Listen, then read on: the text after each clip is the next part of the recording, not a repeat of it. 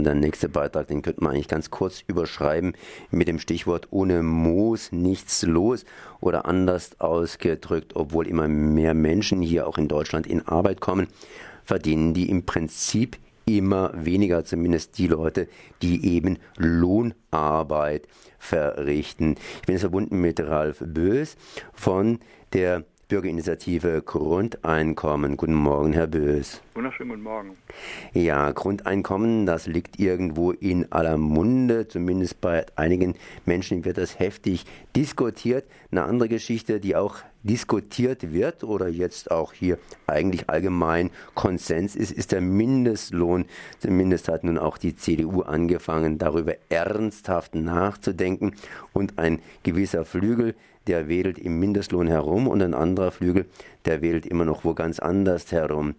Ist Grundeinkommen heute, wenn Mindestlohn eben hier sich tatsächlich durchsetzen sollte, überhaupt noch nötig? Naja, also der Mindestlohn ist in der heutigen Zeit schon wichtig, damit die Leute nicht irgendwie in Nulllöhne gedrängt werden. Aber bedingungsloses Grundeinkommen hat mit dieser Debatte überhaupt nichts zu tun. Bedingungsloses Grundeinkommen heißt, jedem Menschen eine Basis zu geben für eine freiheitliche Lebensgestaltung, unabhängig davon, ob er arbeitet oder nicht. Wenn man nur eine Mindestlohndebatte macht, dann bleiben ja die Arbeitslosen trotzdem arbeitslos und bleiben vor der Türe stehen.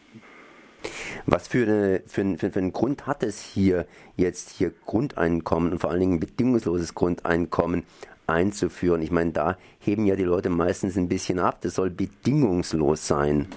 Also wir haben es ja so, dass durch die Industrialisierung und durch die Rationalisierung in der Wirtschaft und überall die Leute einfach immer mehr freigestellt werden. Und da nutzt auch nichts eine Mindestlohndebatte, wenn man gewissermaßen immer weniger Leute zum Arbeiten braucht. Durch die Mindestlohndebatte kann man nur verhindern, dass immer mehr Leute in Nullarbeiten gedrängt werden, ne? Aber eigentlich werden die Arbeiter damit noch verwenigt. Also es gibt weniger Menschen, wenn es eine Mindestlohndebatte gibt. Also je höher der Lohn ist, desto weniger Leuten wird man auskommen. Also durch die Industrialisierung werden die Menschen einfach freigesetzt. Und die Frage ist, was macht man Positives mit dieser Freisetzung, anstatt dass man die Leute zu, ich würde mal sagen, hilfsbedürftigen Arbeitslosen erklärt und entsprechend damit umfährt. Das heißt, Sie greifen sozusagen die alte Argumentation beim Mindestlohn auf. Wenn der Lohn sich erhöht, dann kann man weniger Leute praktisch einstellen, weil das ganz einfach zu teuer ist. Und es würden praktisch noch mehr Menschen tatsächlich dann in die Arbeitslosigkeit gehen. Arbeitslosigkeit heißt natürlich in dem Falle ganz einfach, die arbeiten irgendwas, kriegen dafür aber überhaupt keinen Lohn. Und wenn man Grundeinkommen hätte, dann ist der Mensch freigesetzt und kann eben auch arbeiten, aber eben auch was für ihn selber Sinnvolles.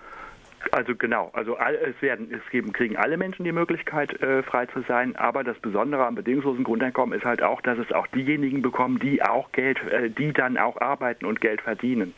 Also eigentlich sind die Wirkungen auf dem Sektor des bedingungslosen Grundeinkommens viel wichtiger als die Wirkungen in der Arbeitslosigkeit.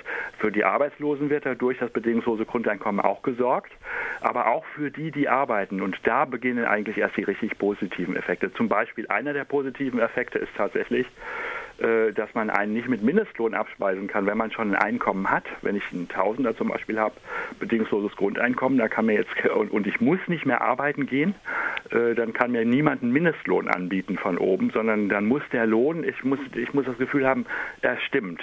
Also ja, also er kann mich nicht pressen mit seinen Löhnen, sondern der Lohn muss irgendwie stimmen. So.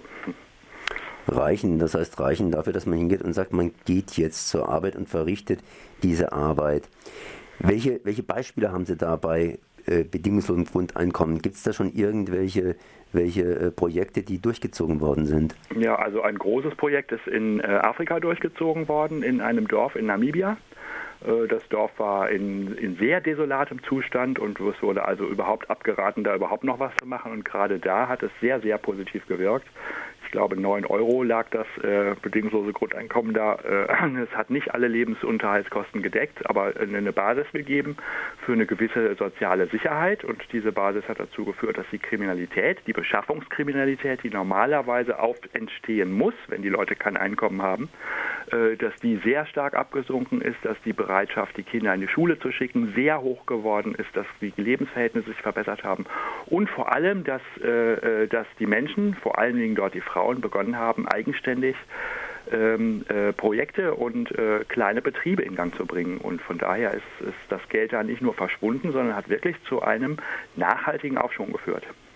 Heute leben ja die meisten Menschen von Erwerbsarbeit, aber so richtig stimmt das auch nicht. Wie ist denn überhaupt heute die Erwerbstätigkeit oder der Erwerb von Geld geregelt?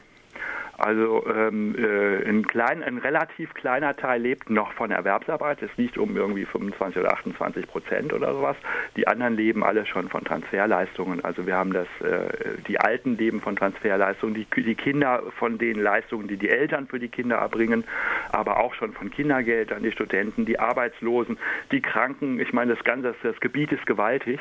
Und wenn man genau guckt, liegt die Zahl der Stunden, die geleistet wird, der Arbeitsstunden, die geleistet wird für Geld, ungefähr bei 51 Milliarden in Deutschland und Stunden im Jahr, und für die ehrenamtliche Arbeit liegt bei über 90 Milliarden. Also wir haben schon sehr viel mehr ehrenamtliche Arbeit. Eigentlich ist die Verdienstarbeit nur ein kleiner Teil, und das andere wird ohnehin schon finanziert durch die Gesellschaft. Es ist nur die Frage, dass man den Verdienstarbeitern auch die Möglichkeit gibt, ein bedingungsloses Grundeinkommen zu haben, weil dann sich die ganzen Machtverhältnisse zum Arbeitgeber und sowas, die ändern sich so fundamental dadurch. Positiv. Anders ausgedrückt, bedingungsloses Grundeinkommen würde die Sache vereinfachen, durchsichtiger machen, und man könnte sich einfach auf das Wesentliche auch konzentrieren. Ja, man geht nicht mehr arbeiten, weil man muss, und man hat nicht mehr das Argument, dass man unbedingt Geld bräuchte und deswegen alles annehmen muss an Arbeit, sondern man hat ein Einkommen sowieso. Jedes Zuverdienst ist ein zweites Einkommen. Man hat also kein Kombilohn, sondern ein Kombi-Einkommen durch Grundeinkommen. Und wenn ich die Freiheit habe, mir eine Arbeit zu suchen, dann schaue ich viel genauer. Dann schaue ich viel genauer, was ist der Inhalt der Arbeit, wie sind die Arbeitsbedingungen, fühle ich mich da wohl, halte ich es für sinnvoll. Also, und dieses Element, fühle ich mich wohl in der Arbeit und ist es sinnvoll, diese Elemente, die werden sehr, sehr, sehr stark in den Vordergrund kommen. Jetzt habe ich vorhin angefangen mit dem Mindestlohn. Da gab es ja und gibt es immer noch einen ganz, ganz langen Kampf, bis alle politischen Kräfte sich da auf irgendeinen Mindestlohn unter Umständen, sage ich mal, einigen. Wie sieht es denn jetzt aus mit dem Grundeinkommen? Wie fließt der Gedanke des Grundeinkommens hier in die Politik hinein? Also darf ich noch über das Mindesteinkommen was sagen. Es wird nicht möglich sein, nach Grundeinkommen einen Mindestlohn anzubieten, weil das ist eine Beleidigung. Sofort. Nach Grundeinkommen wird es eher darum gehen, eine ordentliche Gewinnverteilung zu machen. Also da wird man sagen, man arbeitet zusammen, und wie hoch ist der Gewinn und wie wird er ordentlich verteilt? Das wird die Frage sein. Wenn mir jemand einen Mindestlohn in Aussicht stellt, dann gehe ich da nicht hin, weil ich sage, ich habe mein Geld, ich brauche nicht arbeiten und fertig. Ne? Und die zweite Frage, die Sie stellen, wie fließt es in die heutige Politik ein?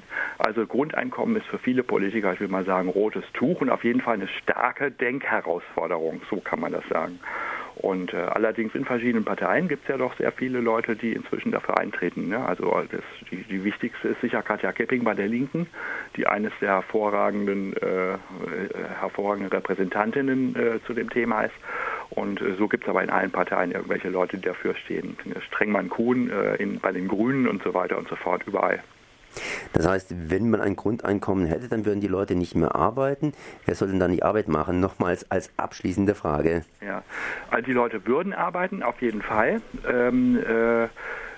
Weil je weniger eine wichtige Arbeit gemacht würde, desto höher würde da der Preis werden nachher, weil wer es dann macht, der kann auch was dafür verlangen. Das ist das eine. Und das zweite ist, durch bedingungsloses Grundeinkommen, es wird tatsächlich der Niedriglohnsektor vom Zwang der Arbeit befreit. Aber der Hochlohnsektor braucht den Niedriglohnsektor, das ist ganz wichtig. Wenn im Niedriglohnsektor niemand mitarbeitet, ist es im Hochlohnsektor beim Geldverdienen vorbei. Es wird also die Frage sein, nicht ob niemand mehr arbeitet, sondern wie schafft der Hochlohnsektor es, zum Beispiel bei McDonalds, wie schafft man es, die Leute an die Kasse zu kriegen und zum Brötchen backen. Ne? Die werden das Problem haben, die Leute einzuwerben, und dadurch wird es so sein, dass die Leute genauso arbeiten gehen wie heute. Wer eine eigenständige Idee hat, hat die Möglichkeit, die eigenständige Idee durchzuziehen. Der muss davon nicht gleich seinen Lebensunterhalt finanzieren. Und wer keine eigenständige Idee hat, der wird eingeworben. Das sind auf jeden Fall schöne Aussichten. Das heißt, da kann man nur sagen, vorwärts mit dem Grundeinkommen. Wer sich näher dazu informieren möchte, der kann das tun. Da gibt es auch eine Webseite von euch. Genau, das ist die www.Bürgerinitiative-Grundeinkommen.de. Wobei Bürgerinitiative mit UE geschrieben wird. Also Buergerinitiative-Grundeinkommen.de. Das war Ralph Boes von Bürgerinitiative-Grundeinkommen.de. Ich danke mal für dieses Gespräch. Danke auch.